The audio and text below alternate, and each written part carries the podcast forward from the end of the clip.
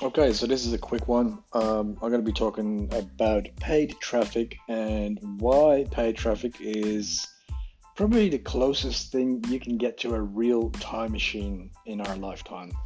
Okay, so let me dive into this. A lot of people know that I work in digital marketing. I run Facebook ads for coaches and consultants and e-commerce stores. And I've been doing this for probably about 15 years now. Now, the biggest thing that I see online is when people come online, they don't want to spend money or they don't have a budget set aside to actually, make their business work. So the advice they read and hear and watch on YouTube is to start organically. And it's all about, you got to discover your market. You got to find what people want from you by organically posting every day and, seeing what works. And you got to be on Snapchat and on Instagram and you got to be on LinkedIn and Facebook and you got to do all the things, right?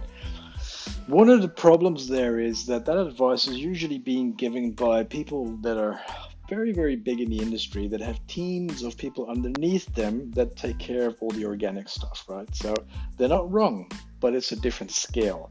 Now, paid advertising, why did I say it was like a time machine? Let me explain that to you in two very simple steps. Number one, it's pay to play. So it means you can test your hypotheses. I can never pronounce that word. Hypotheses.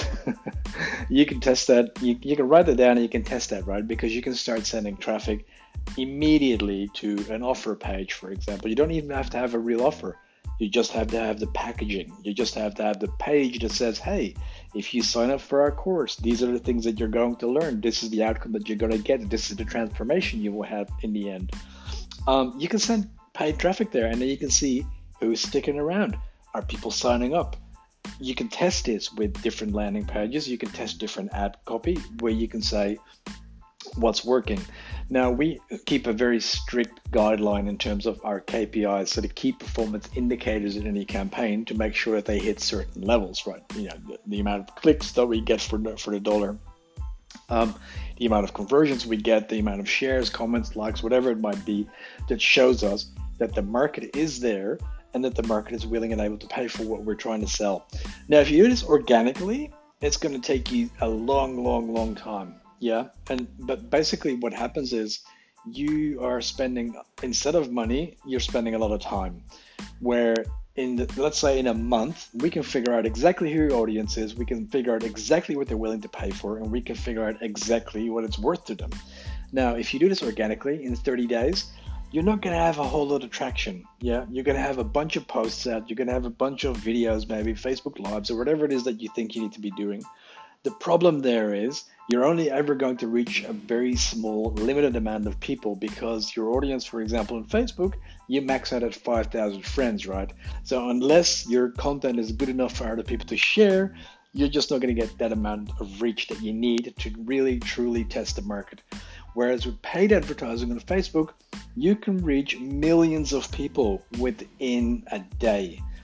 You can run 50 different tests in 1 month, compared to the one test you can do in an entire month on organic. Now, who do you think is going to win? I'm gonna hedge my bets on the fact that if I have 50 experiments running versus one experiment in the same amount of time, I'm going to see a lot more success on the paid side of things. This is all it is, really. It's like a focus group that you pay for. Now, a lot of people say, but what if you can't afford it? My only answer to that is, isn't this exactly why you should be doing it? Because if you cannot afford it, can you really afford to spend 30 days of your life and then not have an outcome, and then spend another 30 days and have a very minimum outcome?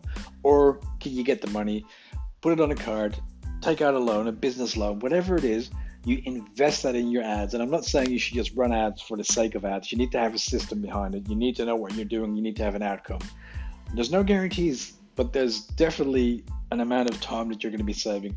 So just don't forget, money always replenishes itself. Yeah, it might not be much, whatever sort of situation you're in, but it always replenishes itself. You will find money somewhere down the track. You can, whatever happens, you might win lotto or you get a raise or whatever it is. The thing though is that you're not ever going to get back is time. So now you understand why I say paid traffic is like the time machine of our lifetime. This is as close as you get to a time machine, because you can cram so much more into the same 24 hours as the person who's doing it all organically by themselves. Cool, peace. I'll see you guys in the next one.